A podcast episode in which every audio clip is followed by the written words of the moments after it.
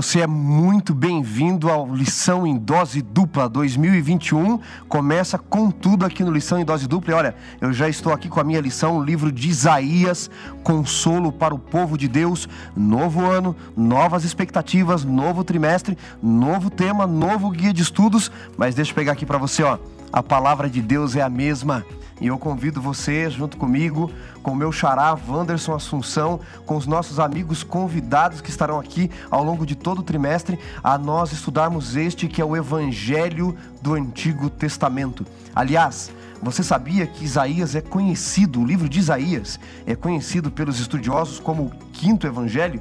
Nós temos quatro evangelhos, não temos? Mateus, Marcos, Lucas João, quarto evangelho.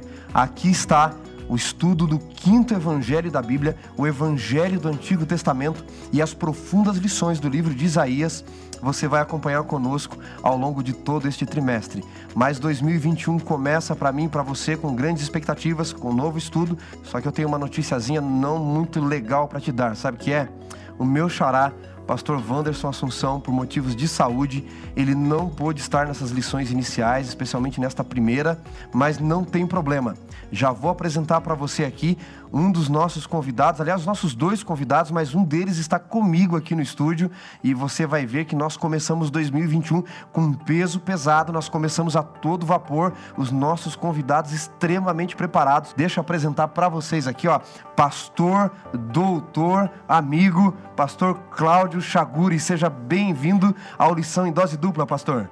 Graças a Deus, nós te agradecemos aí pelo convite, louvamos o nome de Deus, espero que essa lição seja uma lição repleta das bênçãos, das maravilhas do Senhor para todos nós. Amém, pastor. Já vamos falar um pouquinho mais para os amigos conhecerem, os nossos ouvintes conhecerem você, porque tem gente nos escutando agora aí no trânsito, uhum. alguns de férias na praia, porque nós estamos aí no, no, no, podcast Lição em Dose Dupla, nós estamos no Deezer, no Spotify, no Facebook, no YouTube, em todo lugar, só não estamos onipresentes, mas a gente tenta estar aonde a gente consegue ali, pastor. E eu quero apresentar para vocês, meus amigos, o nosso segundo convidado, de longe, mais perto pertinho de nós aqui pelo poder do Espírito Santo e pela tecnologia, pastor Adolfo Soares. Seja bem-vindo, pastor. Muito obrigado, pastor Wanderson. Que bom estar com você, com você também, pastor Chaguri. É uma alegria participar deste programa que tem uma audiência enorme, porque trata do estudo da palavra de Deus. É uma satisfação para nós. Pastor Adolfo, meus amigos, doutor, foi meu professor, tive o privilégio de ser aluno do pastor Adolfo, é doutor em diversas áreas, né, pastor? Já vai falar um pouquinho.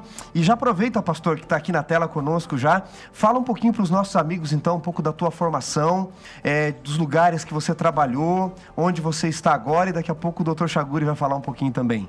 Está bom, é, amigos, eu tenho a alegria de servir a Igreja de Deus por mais de 26 anos, a Igreja Adventista, o sétimo dia. É, a maior parte do meu ministério, do ministério, trabalhei no NASP Engenheiro Coelho, como capelão, um bom tempo, é professor de Bíblia e o restante de vários anos como professor de na área de educação e também na Faculdade de Teologia do NASP Engenheiro Coelho. Uhum. E nesse ínterim, professor Wanderson, também auxiliando igrejas, acompanhando a criação, inclusive o surgimento da Igreja Adventista de Olambra. Que legal. É, hoje estou na divisão, faz cinco anos, é, ajudando a coordenar os oito seminários que a Igreja Adventista tem em todo o território da divisão sul-americana. Eu estudei teologia na graduação, fiz pedagogia também, porque queria ser professor. É, fiz pedagogia, depois fiz o mestrado do seminário a seguir fiz o, a, o, mestrado em Ciência da Religião, no mesmo lugar onde você estudou, e depois fiz o doutorado em Ciência da Religião. Depois uhum. eu fui para os luteranos, na Este, e fiz um pós-doutorado na área sistemática. E agora, como ainda tem tempo e não tenho nada para fazer de meia-noite às seis, estou encarando o segundo doutorado na área sistemática, é, no, na Faculdade de Teologia da UAP, na Argentina. Que legal. Então é uma alegria, uma satisfação é, poder estar com você e estudar essa lição que está espetacular no livro Amém. Que bacana, meus amigos. Vocês perceberam que, olha, lição em dose dupla aqui, a gente não brinca em serviço, não é? Sentiram o peso do currículo, já vão conhecer o nosso segundo convidado daqui a pouquinho. Mas, pastor Adolfo, você também foi apresentador do programa Teólogos da Novo Tempo, não é? Conta pra gente um pouquinho dessa experiência ali no programa. É verdade, durante dois anos tive o privilégio de conduzir diálogos com sempre com dois convidados, normalmente, às vezes um convidado, mas normalmente dois convidados teólogos. É, foi, um, foi algo espetacular. É, inclusive você esteve, pelo menos, acho que em dois ou três programas. Acho que eu estive em cinco programas, pastor. Foram cinco, cinco programas, é. Não, Dois... não, não. Eu, eu, na verdade, duas, duas, três gravações que a gente gravava vários programas, né? Ah, isso, isso é verdade. É verdade. Eu estava confundindo aqui. Realmente foi muito legal. E é um legal, programa que até hoje que faz sucesso, né, pastor? Muita gente manda mensagem que está assistindo até agora. Foi fantástico, né? É, é, verdade. Me lembro que um que foi muito bom e as pessoas sempre falam é quando gravamos algo relacionado a João. Foi, João. De quem você gosta, né? Exatamente. Foi espetacular. Foi muito bom. Foi uma benção. O programa continua lá na Novo Tempo, mas com outro formato. E, e, eu, eu não consegui continuar acompanhando, então, há outras pessoas que dirigem. É, dizem que a galera tá na hashtag Volta Pastor Adolfo, viu? Mas continua. Doutor Chaguri, Pastor Chaguri, meu amigo, colega aqui da nossa Associação Paulista Sudeste, fala um pouquinho também, pastor, dos teus estudos, do teu doutorado, da tua pesquisa, onde você trabalha hoje, para os nossos amigos que nos ouvem e nos assistem conhecerem um pouquinho você. Legal, doutor Wanderson, doutor Adolfo, satisfação imensa estar aqui com vocês. Eu comecei meu ministério na comunidade árabe aberta em São Paulo. Fiquei oito anos como pastor da comunidade árabe aberta. Nesse período, eu fiz um mestrado na Faculdade Batista Teológica de São Paulo na área de islamismo. Né? Depois me ingressei no doutorado, no Mackenzie, em teologia, e, e, fiz o mestrado em Ciências da Religião na PUC. Que legal. É. Bacana, hein, tem um, pastor? Tem um livro publicado, que é o livro Falando com os Muçulmanos, onde eu trabalho e abordo a, o diálogo entre cristãos e muçulmanos, especificamente entre os adventistas e muçulmanos no trabalho missionário a ser realizado. Maravilha, é. pastor. Vocês sentiram então como vai ser o comentário da lição hoje. Você não pode perder. Vou desafiar você de novo aqui. Vamos espalhar esperança, viralizar esperança. Pastor Chaguri, pastor Adolfo, eu sempre digo, num mundo que espalha ódio, você abre as redes sociais, tem gente destilando ódio, especialmente em visões políticas, para todos os lados. No mundo que espalha doenças, nós somos chamados a viralizar esperança, não é? Amém. Pastor Chaguri, você faz uma oração para claro. nós iniciarmos o estudo Sim. deste maravilhoso livro de Isaías?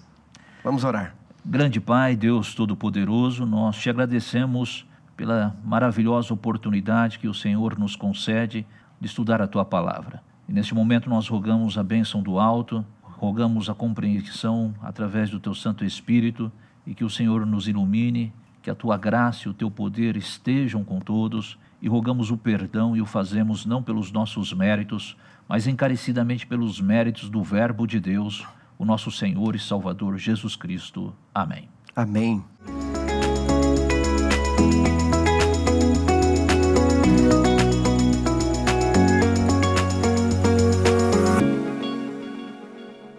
O livro de Isaías, meus amigos, como eu disse para vocês na introdução, ele é conhecido como o quinto evangelho, o evangelho do Antigo Testamento, e inclusive meus amigos doutores aqui sabem, ele tem um paralelo muito interessante com a Bíblia. Não? É? A Bíblia tem 66 livros, o livro de Isaías tem 66 capítulos. A Bíblia é dividida em duas partes, Antigo e Novo Testamento. O livro de Isaías é dividido por muitos estudiosos em duas partes, não é? A Bíblia termina a sua primeira parte no 39 livro. O livro de Isaías termina a sua primeira parte de exortações né, contra os pecados do povo de Deus ali.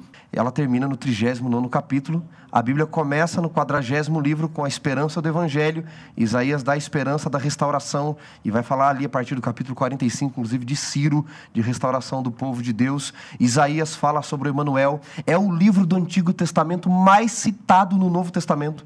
Só Mateus cita mais de 25 vezes o livro de Isaías, fora as citações indiretas Jesus começa o seu ministério em Lucas 4, lendo o livro do profeta Isaías. É um livro, não é, pastor Chaguri, que nós temos muito que aprender, muito que estudar, não é, pastor Adolfo?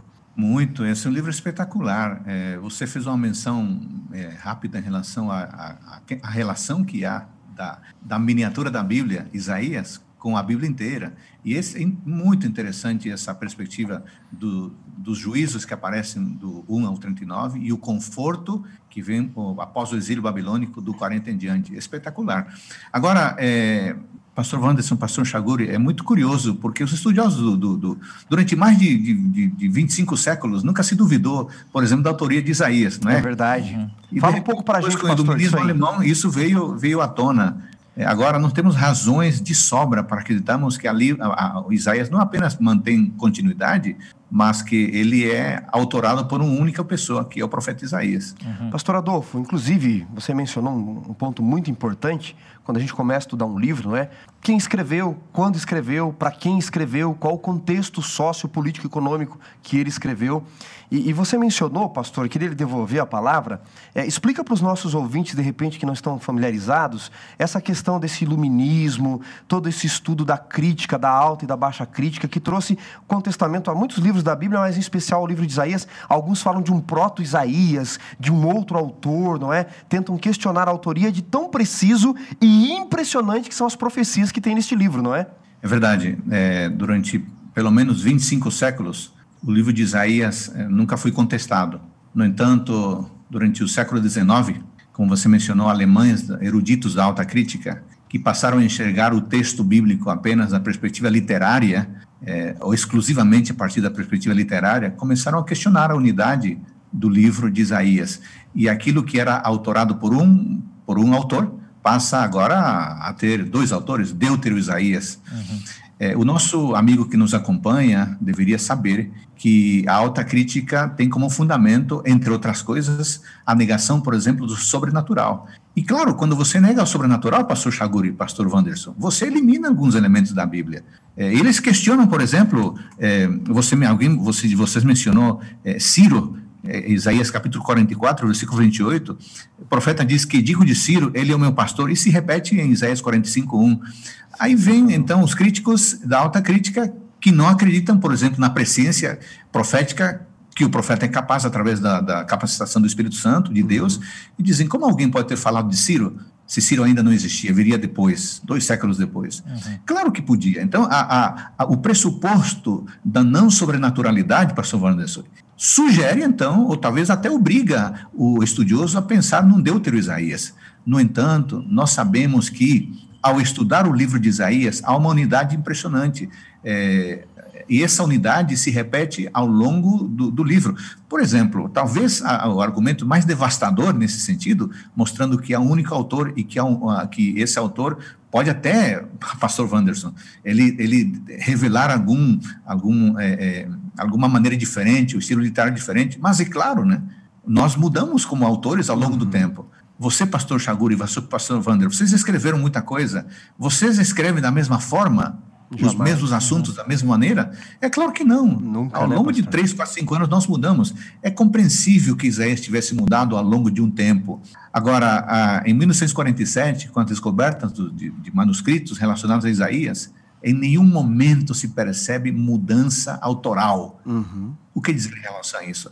Dizer que Isaías foi autorado por um único autor, o profeta Isaías, aquele que, que escreveu desde o capítulo 1 até o capítulo 66. Fantástico, pastor. Inclusive, né, doutor Chaguri, nos escritos do, do Mar Morto, os rolos de Mar Morto ali em Qumran, uhum. a cópia mais antiga, doutor Adolfo mencionou, é do livro do profeta Isaías, né? Isaías. Datado de dois a três séculos antes dos achados uhum. e nunca foi questionado.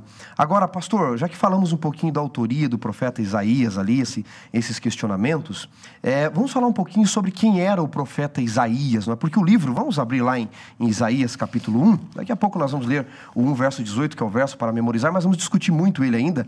Mas no capítulo 1, vou pedir para o doutor Chaguri ler e já comentar um pouquinho desse contexto de Isaías, porque ele passa por praticamente cinco reis, não é? Uhum. Uzias, Jotão, Acas, Ezequias e, segundo a tradição rabínica, é morto sob as mãos de Manassés, não é? Sim. Do jovem ímpio rei Manassés. Mas em Isaías capítulo 1, e aqui eu quero colocar na mesa para vocês falarem um pouquinho sobre esse contexto é, sociopolítico, religioso e cultural que Isaías existia, para o nosso amigo ouvinte conhecer um pouco quem é Isaías, qual o contexto e por que ele escreveu o que ele escreveu, não é? Então, Isaías capítulo 1, é, versículo 1, leia para nós, doutor Chaguri, por favor, e, e aí você pode ter seus comentários a respeito desse contexto de Isaías. Então, diz assim, Isaías capítulo 1, verso 1, visão de Isaías, filho de Amós, a qual ele viu a respeito de Judá e Jerusalém, nos dias de Uzias, Jotão, Acás e Ezequias, reis de Judá, diz a palavra.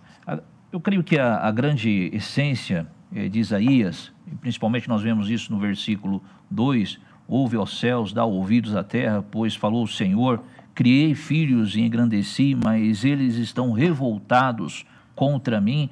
aqui no verso 2, ele, é, nós já temos uma declaração do contexto em si do capítulo 1. Né? O que, que, o que, que Yahvé está nos apresentando aqui nesse texto bíblico? Ele fala que a nação de Judá, primeiro ele fala que a nação de Judá está revoltada contra ele, esse é um ponto importante. Uhum. Por outro lado, ele chama a nação de Judá como seus filhos também. Uhum. Apesar da revolta, lembra muito a questão do filho pródigo, que nós uhum. encontramos nos evangelhos. E um detalhe muito importante dentro desse conceito de revolta do povo judaico, que estava é, distante do Senhor, distante da lei, distante da aliança do Senhor, é que o profeta Isaías ele apresenta um Deus aqui que traz um conceito de paternidade.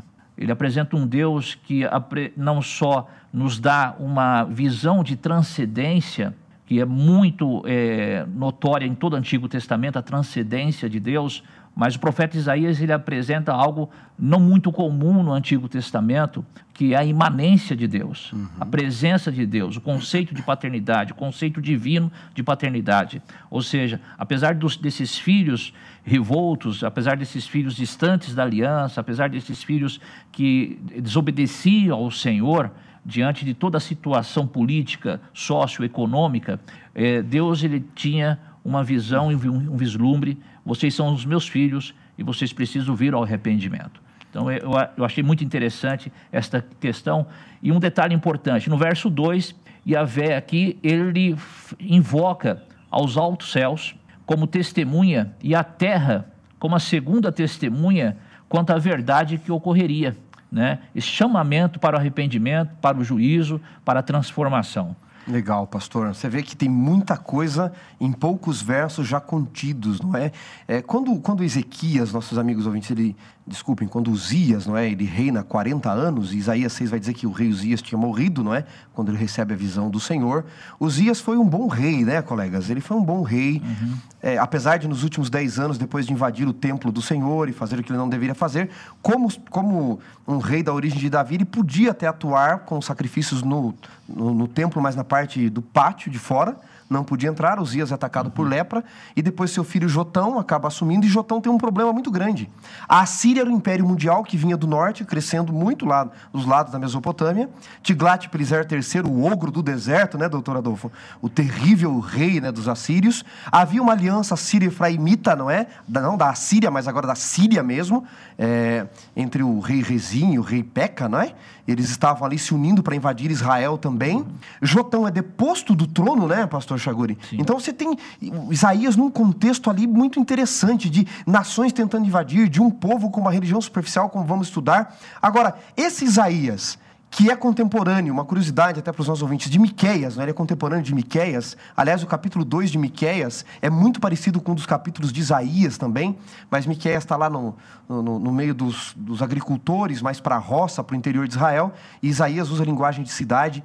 Esse Isaías, filho de Amós, começa dizendo, né, pastor Chaguri, pastor Adolfo, comenta para nós, pastor Adolfo. A lição de domingo fala de Isaías, filho de Amós. É o Amós profeta? Quem é esse Isaías, afinal? Ele é filho de um profeta, ele é da corte. Pastor Chaguri já falou do contexto da rebeldia do povo de Deus. Eu mencionei um pouco da questão política. Quem é esse profeta Isaías ali da sua família? De onde ele vem, afinal? Ah, eu, eu já vou a essa sua pergunta. Eu apenas queria comentar algo que me pareceu interessante, o pastor Chaguri estava falando, é, e você mencionou justamente é, essa ideia do, do profeta, do, do, rei, do governo do rei Azarias, Uzi, é, Uzias, né, em Judá. Uhum e o profeta Jeroboão, é, o rei Jeroboão II em Israel. Eu só queria complementar isso e já volto à tua pergunta, pastor Anderson, uhum. que me parece interessante que o nosso amigo ouvinte tem esse contexto que justifica essa abordagem do profeta Isaías. É, sobre esse governo desses dois reis, Uzias e Jeroboão II, os, esses dois povos haviam prosperado muito, haviam se fortalecido muito, mas acontece que muitas vezes a prosperidade e a força traz excessiva autonomia e orgulho e, consequentemente, declínio espiritual. Então, havia muita injustiça. A gente percebe isso claramente ao longo da leitura do livro completo de Isaías, que vamos estudar nesse trimestre. As condições sociais, as condições morais eh, eram terríveis. Havia injustiça. Juízes eram, eram corruptos, aceitavam eh, todo tipo de negociação. Eh, havia cobiça, havia vício, havia avareza. Então, Isaías se levanta para dizer que isso não poderia continuar mais. Senão Deus, Jeová, o Javé, abandonaria o povo e eles precisariam então seguir o caminho da justiça. É nesse contexto de, de, uma, de uma vida justa, de uma vida de volta ao caminho da vida verdadeira, é que surge o profeta Isaías. O, o, e o livro identifica, como você disse, pastor Wanderson, Isaías, filho de Amós, já começa com algo poderoso, porque o nome Isaías significa salvação do Senhor. Uhum. Jeová é salvação. É como se ele mesmo, ao se levantar, já fosse o discurso sem abrir a boca. É, salvação do Senhor. Jeová é salvação. É, esse, esse, esse, esse Amós não é o profeta Amós. A gente sabe pela, pela, pelo, próprio, pelo próprio texto que esse Isaías era casado, tinha família, tinha pelo menos dois filhos, certo? Com nomes muito interessantes. Um deles se chamava Um Resto Volverá. É, o amigo 20 pode acompanhar no capítulo 7, versículo 3. e o segundo Jazubi, está né? no capítulo 8, versículo 3. Oi? Sear Jazubi, né? O resto Volverá. Sear Jazubi. Né? Aliás, os nomes... E, né, outro, chama, e outro chamava-se Rápido Despojo, Presa Segura. Isso. Os nomes são muito importantes no livro de Isaías, né? O nome dele, dos filhos, o Emanuel que vai... Estão ligados à sua missão profética. Uhum. Isso é fantástico, não é? Agora, é, Pastor Adolfo e Doutor Chaguri, há uma, uma tradição rabínica de que esse Isaías, vocês devem ter já lido sobre essa tradição também, ele é filho deste Amós, Pastor Adolfo primeiro que já estava com a palavra, e que seria uma espécie de é, irmão do pai do rei Uzias, não é? Seria irmão do rei Uzias, um meio-irmão do rei Uzias. E aí Isaías seria um palaciano, por isso que ele usa uma linguagem rebuscada. Alguns chegam, inclusive, estudiosos de Isaías, a comparar Isaías a grandes, é, grandes estilos literários da época, não é? Passada, como Homero, Platão, entre outros. E alguns dizem que Isaías seria uma espécie de Shakespeare da sua época. Seria isso mesmo, doutores? Olha, o Dr. Roy Gain, que é o autor da lição dessa, desse trimestre, e porque nós, eu acho que vocês dois e eu temos um profundo respeito, ele é um especialista. Aliás, está escrevendo um comentário adventista em relação a Isaías, com mais dois autores. Uhum. É, ele afirma algo que outros autores dizem sobre Isaías, que Isaías é uma, é uma, uma obra de arte, uma peça literária sem paralelos no, na temática aborda, e não apenas sem paralelos na questão bíblica, mas na, falando de literatura universal. Uau! É, e muito se deve a algo, algo que você mencionou, pastor Anderson essa origem nobre ou essa essa essa essa familiaridade nobre de Isaías lhe permitiram ter uma linguagem rebuscada, especial e muito rica. Fantástico. Interessante. O, tem um teólogo holandês, é, Van Groner, ele comenta a respeito de Isaías, essa linguagem rebuscada existente no livro de Isaías é a maior prova de ter Isaías sido o único autor do livro. Né? Que legal isso. Porque, tem, porque o que, que acontece? É, é, você tem aquela. É um livro organizado, você tem começo, meio e fim. É, é uma linguagem que você encontra muitos paralelos durante todo o percurso do livro. E, então é uma demonstração clara que nós não temos um outro que escreveu Isaías, mas Isaías ele se dedicou exclusivamente, mediante a ordem do Senhor, para estabelecer as mensagens ali contidas e aí transmiti-las ao povo. Você citou também a questão de Miqueias, que estava ali, era contemporâneo de, de Isaías, e eu acredito que Miqueias ele apresenta um vislumbre até muito interessante quanto à rebeldia do povo. Em Miqueias capítulo 7, ele fala, olha, o príncipe aceitava suborno, Miqueias capítulo 7, o, e, ou seja, dentro daquele contexto histórico, ele diz: o juiz é, pede recompensa, né? aqueles que pro, professam ser religiosos, é, eles, eles agora é, são como espinhos que machucam. Então, o próprio livro de Miqueias, semelhantemente ao livro de Isaías, eles é, estão não somente paralelos dentro do contexto de autoria, ou seja, contemporâneos, mas a mensagem é muito próxima mensagem de juízo, a mensagem é, de atenção, de transformação, a rebeldia que vivia o povo ali naquele momento. Então, Miqueias ele corrobora e muito para esta visão, esse vislumbre do que era aquele período o povo como vivia diante de Deus. Que coisa fantástica, não é, meus amigos? Você que o pastor Wanderson. Oi, pastor, pode falar o, o, o pastor Chagura mencionou algo muito, muito importante, que tem a ver com a continuidade das, do, das duas sessões de Isaías. Uhum. Ah, um, muito claro disso para o nosso amigo ouvinte notar que a autoria se justifica para um autor apenas, é, a, é o uso da expressão o Santo de Israel, para se referir a, a, um título para Deus. Essa expressão ocorre 25 vezes em Isaías e seis vezes no resto da Bíblia. Olha, Olha que interessante. Uhum. Na primeira sessão, 1 a 39, essa expressão, o Santo de Israel, aparece 12 vezes. E na segunda sessão, do 40 em diante, aparece 13 vezes. Veja, como é que posso argumentar que o livro é dividido, é um outro autor, se a ideia em relação a Deus, é só um exemplo apenas, é contínua? Uhum. Não faz sentido para dois autores. É, esse recurso literário, esse, esse, o uso dessa expressão, me dá uma clara noção de que o autor é apenas um. Fantástico, pastor. Agora, meus amigos, falamos do panorama geral do livro, da autoria, do contexto em que o profeta vivia. Vamos dar uma olhadinha de perto agora, você que está aí nos assistindo, as situações específicas que Isaías viveu. E pastor Chaguri, ele começa é, denunciando, você até leu já, a rebeldia de Israel, né, no verso 5, dizendo que toda a cabeça estava enfermo. Uhum. Isaías chega a falar né, das mulheres que andavam com as suas joias, né, explorando os pobres ali, os ricos explorando os, os pobres em passos pequenos, fazendo cintilar as suas joias, uhum. não é? Uhum. Eu, eu, chamo essa parte aqui, viu, doutor Adolfo, de as patricinhas de Jerusalém, não é? Tem as patricinhas de Beverly Hills e tem as de Jerusalém. Explora, exploravam o povo e se orgulhavam disso. Verdade. Mas tem, nessa primeira parte aqui do capítulo 1, já ali no, no finalzinho, já no verso 10, um texto muito forte para mim onde Isaías diz assim: Ouvi a palavra do Senhor, vós príncipes de Sodoma, prestai ouvidos à lei do nosso Deus, vós povo de Gomorra. Ele compara o contexto em que ele vivia, uhum. o ambiente que ele vivia, os líderes do povo, líderes políticos, líderes religiosos, no meio daquele caos de exploração, de abandono de Deus, a Sodoma e Gomorra. Eu queria que vocês falassem um pouquinho dessa atitude do povo, de como estava o povo e dessa palavra forte de Isaías. Muito forte. Deus se dirige a Judá e a Jerusalém como governantes de Sodoma, como bem lembrado, e habitantes, né? Primeiro governantes de Sodoma e no segundo momento habitantes de Gomorra. Então ele faz essa separação entre governantes e habitantes, né? E por que isso? Porque eles tinham se desviado em toda a estrutura é, da nação, dos governantes ao povo. Então não era só um desvio voltado aos governantes, aos líderes da nação, mas também era um desvio que estava na raiz, no povo, ali entre a população também. Ou seja, então eles se tornaram notórios inimigos de Deus justamente por causa desse desvio, por causa desse pecado.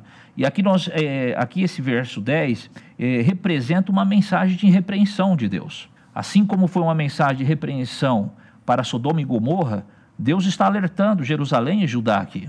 Então ele está levantando aqui, eu vou usar um termo popular, está levantando uma lebre. Olha, vocês estão ligados ao que aconteceu em Sodoma, o que aconteceu em Gomorra? Se lembram? Então, semelhantemente, Deus aqui ele faz uma repreensão ao povo de Judá e Jerusalém, e, e com essa repre, repreensão, ele trata de, de temas importantes, de reestruturação, de, de volta ao Senhor, para que o juízo de Deus não viesse sobre o povo. Uhum. Né? Agora, pastor Adolfo, é, fala-se de um ritualismo podre não é? nesta sessão de Isaías, ali do 10 ao 17. O povo até sacrificava, o povo trazia carneiros, gorduras de animais. Eles viviam uma religião. É, Rubem Alves, que vocês bem conhecem, ele diz que a religião, se não for bem feita com o bom senso celestial, ela pode ser comparada ao banquete onde cada um se aproxima com o seu prato, ele diz, não é? E cada um tem o seu apetite, não é? Uns devoram carnes, que mais apetecem o seu paladar e menos ofendem o seu estômago, e são lobos vorazes prontos a devorar aquilo que não condiz a eles. Nós corremos, doutor Adolfo, disso que o pastor Chaguri comentou do que o povo vivia, e daquilo que o profeta Isaías fala, líderes, povo, nós corremos o risco de viver uma religião superficial, um ritualismo podre hoje ainda? Pastor Wanderson, pastor Chaguri, é, infelizmente nós corremos esse risco. E note que a, a repreensão, essa, essa figura, essa forma figurada de se referir é, ao povo e à liderança é muito forte. A constatação de um problema sociomoral é muito forte. Agora, é, Paulo nos disse no Novo Testamento que tudo que foi escrito, para o nosso ensino foi escrito. Então, não sejamos tão apressados em condenar o povo e dizer, ah, que coisa, como pode? Não, não sejamos tão apressados. É, se este relato, pastor Wanderson, foi preservado, é porque nós também corremos o sério risco de agirmos como Sodoma. Uhum. Tanto a liderança quanto o povo que não está na liderança. Mas eu queria fazer uma ressalva aqui, pastor Wanderers, porque algumas pessoas já apressadamente podem tomar o, o verso 11 de que me serve a multidão dos sacrifícios, pronto. Sacrifícios não servem. Aí começam a falar mal do ritualismo, a criticar os ritos e as cerimônias. Não, não tem nada de errado com as atividades de adoração, não tem. O problema está no adorador a forma como o adorador usa as atividades de adoração. Então, os habitantes de Judá, pastor Wanderson, eram hipócritas. Eles não adoravam de fato ao Senhor. Por isso, se não adoravam de fato ao Senhor, o ritualismo era vazio. O ritualismo, como diz o título, era podre, era, não fazia sentido nenhum, não era aquilo que Deus queria. Precisamos parar, fazer uma autoavaliação. Nós, sul-americanos, não somos muito dados, infelizmente, à autoavaliação mas precisamos fazer isso. Como é que está a minha atividade religiosa? Como é que está a, a cerimônia na qual eu participo? Estou adorando de fato a Deus no meu coração? Ou eu estou apenas exercendo um ritualismo vazio, que é apenas uma demonstração de que estou engajado, mas de fato, de fato, o coração não está transformado. Esse é o ponto. Não há problema no ritual. Uhum. O problema está no adorador que executa aquele ritual. Isso é muito importante ser mencionado, doutores, porque hoje nós vivendo nesse contexto de pandemia, não é? E muita gente teve que aprender a adorar a Deus em casa, não é? Uhum. E de fato, aonde invocarmos o nome do Senhor, não é? O texto cita dois ou três, mas há um contexto específico. Jonas estava sozinho ali no peixe que o devorou e Deus estava com ele. Daniel estava sozinho na cova dos leões e Deus estava com ele. Uhum. Então tem gente que pode pensar assim: não preciso do, das cerimônias, não preciso do templo, não preciso do espaço sagrado. E quando abre aspas, normalizar as coisas aí com a vacina e parar toda essa quarentena, eu não vou voltar para o templo. Lá tem gente que, que quer mandar, lá tem gente que quer reparar na minha roupa. Eu posso adorar a Deus sozinho. E quando o senhor faz esse destaque, Deus não via problema nos sacrifícios, lógico, o Cordeiro de Deus não havia morrido. Então, no ritual da época, Deus havia instituído tudo isso. Deus estava vendo o problema na maneira como eles estavam se portando diante daquilo, na maneira como aquilo era superficial e não mudava a sua vida, não é? Só por forma, né? Exatamente. É, eu achei interessante que o doutor Adolfo mencionou é, sobre esta, esta visão de viver um, um, ritual vazio.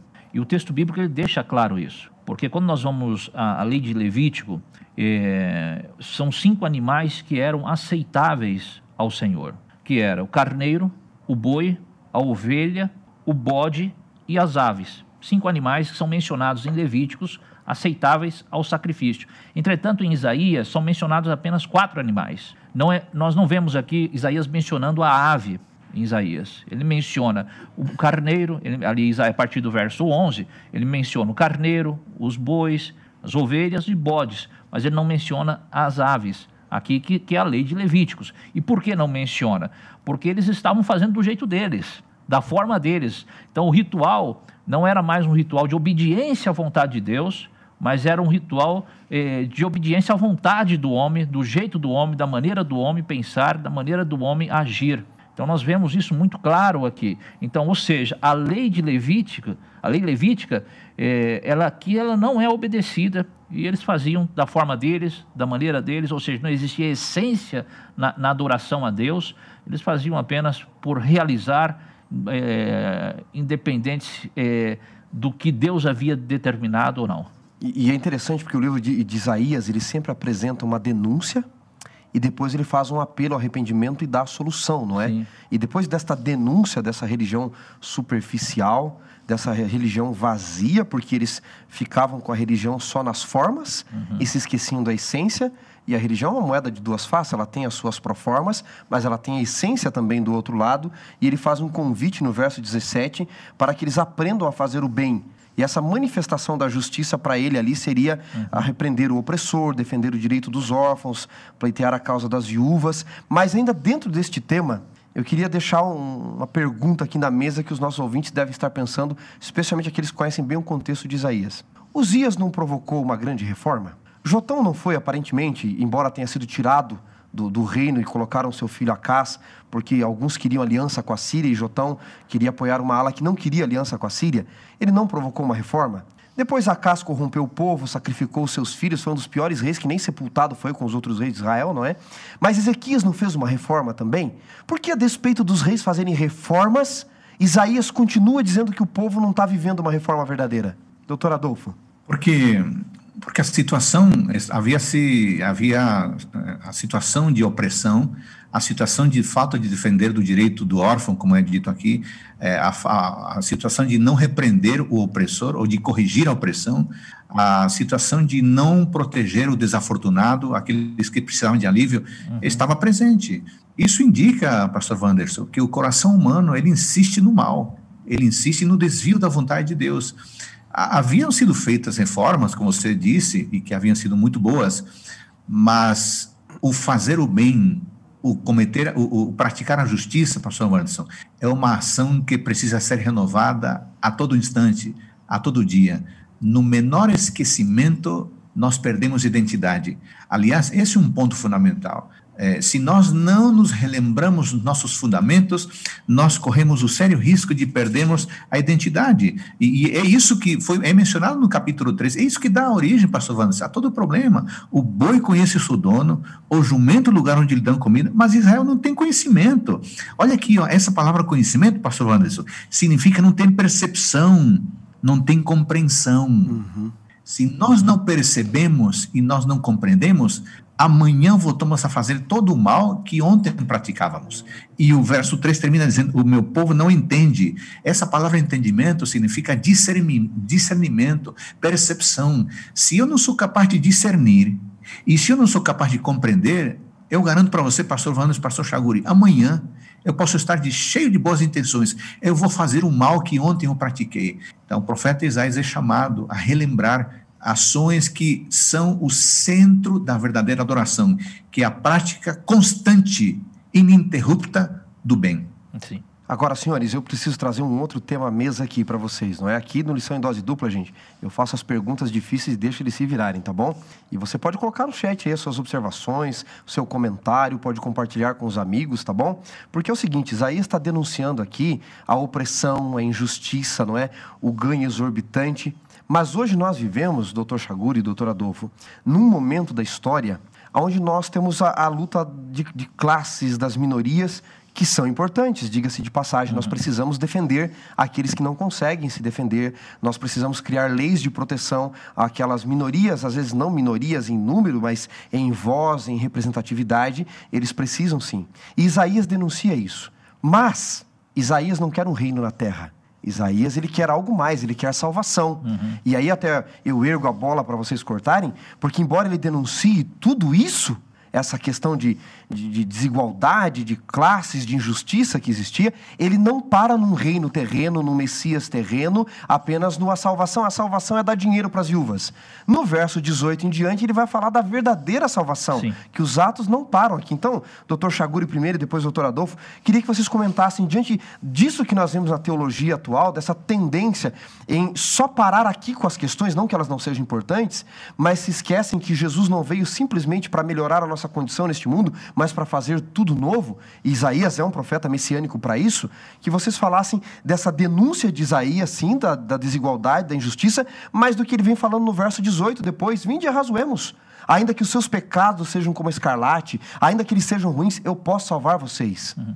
A grande questão, doutor Adolfo, doutor Wanderson, é que nós não, não entendemos a teologia é, como uma obra de libertação social. A Bíblia ensina que a, a teologia ela é uma obra de libertação do pecado. Não importa a condição social do sujeito ou que classe ele faz parte, é libertação do pecado. Se nós observarmos o texto de Isaías, o texto de Isaías ele traz uma mensagem eh, específica, mas ao mesmo tempo universal. Específica para um povo, mas com, uma, com, com um contexto universal. Uhum. E qual é esse contexto universal? Se a gente vai no verso 16, antes de chegar no verso 18, Isaías ele é imperativo ali. Lavai-vos, ele diz. Purificai-vos. Tirai a maldade de vossos atos. O que? Nós vemos ali um convite de arrependimento. O que muda é, a classe social, é, o que muda é, aspectos sociais, aspectos políticos errôneos, o que muda é, formas de, e atitudes que se distanciam de Deus é uma vida de arrependimento e de transformação. O Evangelho, quando ele entra, ele não só transforma o ser humano é, espiritualmente, mas ele também, com a sua transformação espiritual, ele transforma o ser humano também socialmente. Ele começa a ver a vida de uma outra forma, de uma outra maneira, entender a vida de outra maneira. Se nós observarmos os, o, essa visão que nós temos do, do, desse mundo capitalista que nós vivemos, em grande parte se dá ao protestantismo. É só ler Max Weber. Então, em grande parte se dá, quando ele faz um estudo sobre os protestantes, ele fala, não, porque eh, eles, eles guardavam mais dinheiro, porque eles se preocupavam mais com o bem-estar do próximo, eles se preocupavam mais com a vida social do, do outro. Então, o que, que significa isso? O Evangelho, quando chega, ele reestrutura todo o ser humano holisticamente, totalmente. Então, ele não só muda o seu conceito espiritual de vida, de ver a Deus, mas ele muda também o seu conceito de vida nesta terra de ver o outro. E por isso que Isaías ele fala: lavai-vos, ou seja, purificai-vos, tirai a maldade. E aí quando você vai no versículo no versículo 15, você volta um texto, ele diz assim: deixe de fazer o mal. E quando você vai no original, no hebraico, ali no hebraico nós encontramos o termo crimes de sangue. Então o mal ali era crimes de uhum. sangue. Entendeu? Então é, a, a, o, povo estava com as mãos sujas de sangue. E por que com as mãos sujas de sangue? Porque eles oprimiam, eles faziam coisas é, que não criava dignidade para si e nem dignidade para Deus. E no verso 17 ele diz: Aprendei a fazer o bem, ou seja, está chamando por um novo processo de aprendizado. Então, eh, quando as lições fossem aprendidas, haveria o quê? Deus é isso, Isaías está dizendo: quando vocês aprenderem essas lições, vai, vai acontecer o quê? Haveria justiça, ou seja, a opressão seria eliminada quando você se arrepender, você, eh, os fracos se tornariam fortes, os, po os pobres não seriam mais explorados, as propriedades deveriam ser devolvidas às viúvas, aos órfãos, deveriam haver atos de caridades. Uhum. E aí Deus vai fazendo esse chamamento: ó, vem para mim, eu lavo e vocês se, vocês se transformam por completo. Né? Viu, pastor? Poderíamos dizer então que Isaías está dizendo que não são as causas sociais do mundo presente que transformam o evangelho, mas é o evangelho que, transforma. que molda é. esse mundo e depois vai fazer um mundo, mundo novo, novo, de novo, isso. não é? Certo, doutor Adolfo? Olha, muito interessante, o pastor Chagura mencionou, pastor Wanderson, porque no verso 15 diz: Quando vocês estendem as mãos, eu fecho meus olhos. Você acabou de dizer, as mãos estavam sujas de sangue. Dizer, uma, uma, uma maneira que o, que o judeu encontrava de adorar a Deus era levantando as mãos. Só que quando levantavam-se as mãos, evidenciava-se uhum. o pecado deles, o pecado de não, de não fazer o bem, de maltratar as pessoas. Agora eu queria chamar a atenção, pastor Wanderson, para três pontos do verso 18 que é espetacular. O primeiro uhum. ponto é que Deus gosta de dialogar conosco. Ele quer conversar. Segundo ponto, ele sabe da nossa condição pecaminosa que envolve todo tipo de más ações e a negligência das boas ações. E o terceiro ponto, Deus está disposto a nos transformar. É tudo isso, pastor Wanderson, deixa muito claro que a culpa é muito mais, ou a religião é muito mais do que apenas fazer ou deixar de fazer obras sociais. É só apenas um elemento da vida religiosa. O, o que está em jogo aqui é o pecado como um todo. E Deus faz um uhum. chamado à pureza, Deus faz um uhum. chamado à santidade. Deus não está me chamando para, acima de tudo, praticar obras sociais. Deus está me chamando, acima de tudo, para ser puro e para ser santo. Então, esta promessa não tem que ver apenas com os resultados do pecado, mas tem que ver com o pecado em si. Deus não quer eliminar minhas más ações, Deus quer transformar a minha natureza. Esse é o ponto fundamental é, levantado no verso 18. Fantástico, pastor. Pode falar, pastor. interessante que nós vemos ainda é, o que o doutor Adolfo mencionou, nós vemos aqui a misericórdia divina, ou seja, Deus uhum. prefere abençoar do que julgar, no verso 18. Né? Nós vemos esse raciocínio que substitui as ameaças, no verso 18. Os pecados vis são chamados aqui de malignos, ou seja, escarlata, ou seja, escarlate, é, que significa vermelhos, que submete ao pecado de sangue. Então você encontra aqui um paralelo entre a tintura de sangue do pecado e a tintura de Deus, quando ele fala, eu vou cobrir você, hum. ou seja, tintura de Deus. Inclusive, existe uma expressão no Oriente Médio, muito usada pelos povos árabes, que é a expressão Sigatchallah, que significa tintura de Deus. É, você é coberto pela tintura do Senhor. Essa expressão, ela, ela tem a ver com arrependimento, com transformação. Você só recebe a tintura de Deus quando você se arrepende dos seus maus caminhos e se arrepende dos, dos seus pecados. Por isso que perdão de Deus implica em mudança. Deus perdoa, mas implica na nossa mudança. E aí e, e esse conceito é, que o doutor Adolfo colocou, muito bem elaborado, que eu consigo também enxergar no versículo 18 do texto bíblico, né? essa questão da, da misericórdia divina, o raciocínio que substitui a, as ameaças, os pecados que são é, considerados vermelhos, é, é, que são submete ao, ao, ao, pecado de sangue, né? esse, esse contraponto entre é, o pecado, a tintura do sangue, a tintura vermelha com a tintura de Deus, branco, né? que cobre. Uhum. Então, isso é maravilhoso. É muito curioso. Porque o pastor. Chaguri, pastor Chaguri, pastor Diga, pastor, pode falar. Gostei muito do raciocínio. Eu queria, eu queria acrescentar a esse teu raciocínio uma frase espetacular da teóloga Ellen White, no livro Maior Discurso de Cristo, página 114. Olha o que ele escreve aqui. O perdão de Deus, você estava falando de perdão, o perdão de Deus não é meramente um ato judicial pelo qual ele nos livra da condenação. Não é somente perdão pelo pecado mas livramento do pecado. Então veja, a, a essência do, do verso 18 é a transformação da natureza. Se não houver transformação da natureza e livramento do pecado, as nossas más ações, sejam elas inclusive sociais, continuarão contaminadas e a nossa adoração continuará podre. O nosso ritualismo continuará vazio e sem sentido. Precisamos ser libertos do pecado para que então atendamos ao requisito essencial de Deus: pureza e santidade. Sensacional. Amém. Eu dizia para vocês que no capítulo 6, Isaías apresenta a visão dele entrar no templo do Senhor e ter a visão de quem é Jeová ali, não é? uhum. é? Os serafins clamando santo, santo. Mas quando vocês foram comentando, eu fiquei observando no comentário de vocês o quanto Isaías vai tecendo visões de Deus ao longo do livro, não é? no verso 18, o doutor Adolfo apresentou ali três pontos, de um Deus que diz: vem, arrasou aí comigo, vamos arrazoar. Uhum. É, esse é o sentido da religião de Israel. Não? É? Israel significa aquele que luta. Deus está dizendo: luta comigo. Eu não quero uma submissão cega. Vamos discutir porque eu amo você, não é? Aí no 6 ele dá a visão de Deus de novo. Na segunda parte do livro ele mostra um Deus que tem o controle da história em suas mãos. Uhum. No capítulo 51, Há um texto na versão linguagem de hoje que eu gosto muito, e Deus olha para Israel e diz assim: Ó lasca da pedra, não te esqueças da rocha de onde foi cortado. Ele denuncia o pecado do povo, mas ele chama o povo para vir para ele de diversas formas, não é? E aí entra, doutor Chaguri, um cântico sinistro, não é? Diz a, o nosso guia de estudos, não é? Uhum. Isaías capítulo 5, não é? Agora cantarei ao meu amado o cântico do seu amado a respeito da sua vinha. Uhum. O meu amado teve uma vinha no outeiro fertilíssimo, sachou-a, limpou-a, cercou-a. E Isaías diz que, que esse que teve, que é Deus, esta vinha, Israel, ele esperava que desse frutos bons, não é? E veio a produzir uvas amargas. E ele diz: Ó oh, moradores de Jerusalém, homens de Judá, julgai-me, pois, entre mim e a minha vinha.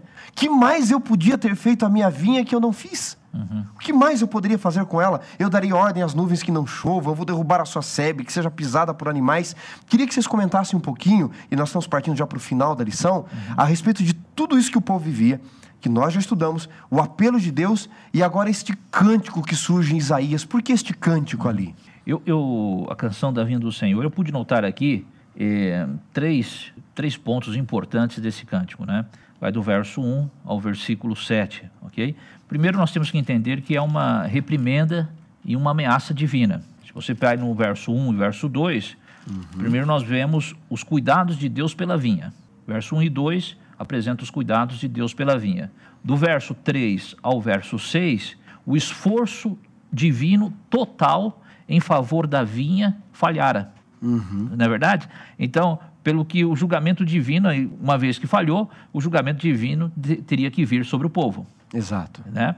E no verso 7, a vinha identificada como a casa de Israel, a nação de Judá, visto que a Síria já tinha levado para exílio é, a nação do norte de Israel. Ou seja, nesse caso, Israel aqui, ele é o sinônimo da tribo de Judá, uhum. né?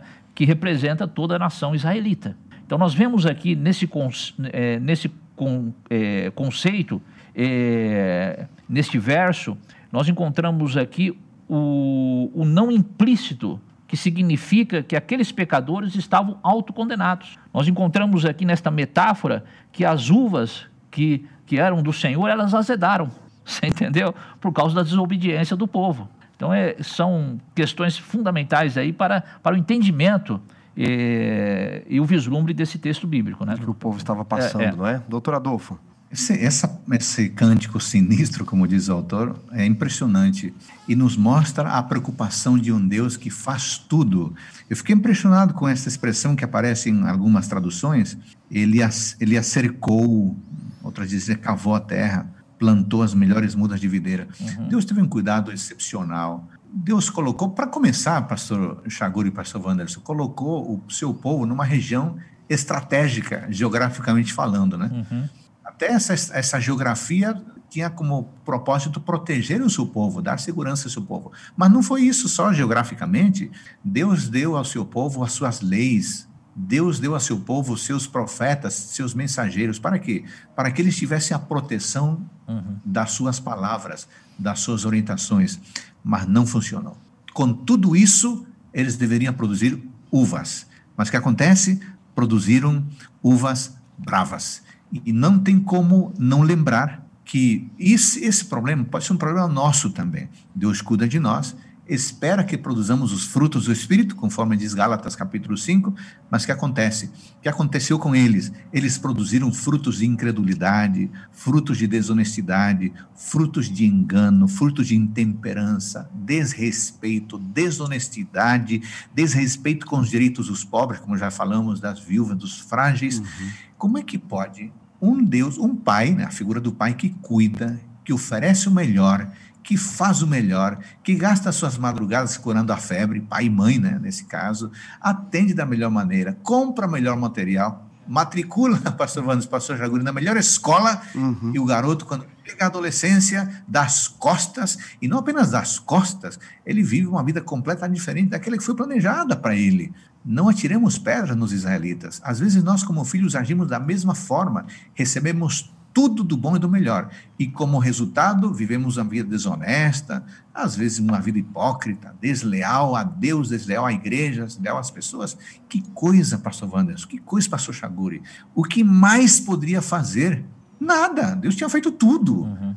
Ou, eu, ou, ou, será que eu posso pensar em que Deus não é capaz de fazer aquilo que deve ser feito? Esse grito do que mais que deveria ser feito fala mais, fala menos de Deus e fala mais das pessoas que não souberam reagir ao cuidado pleno oferecido por Deus.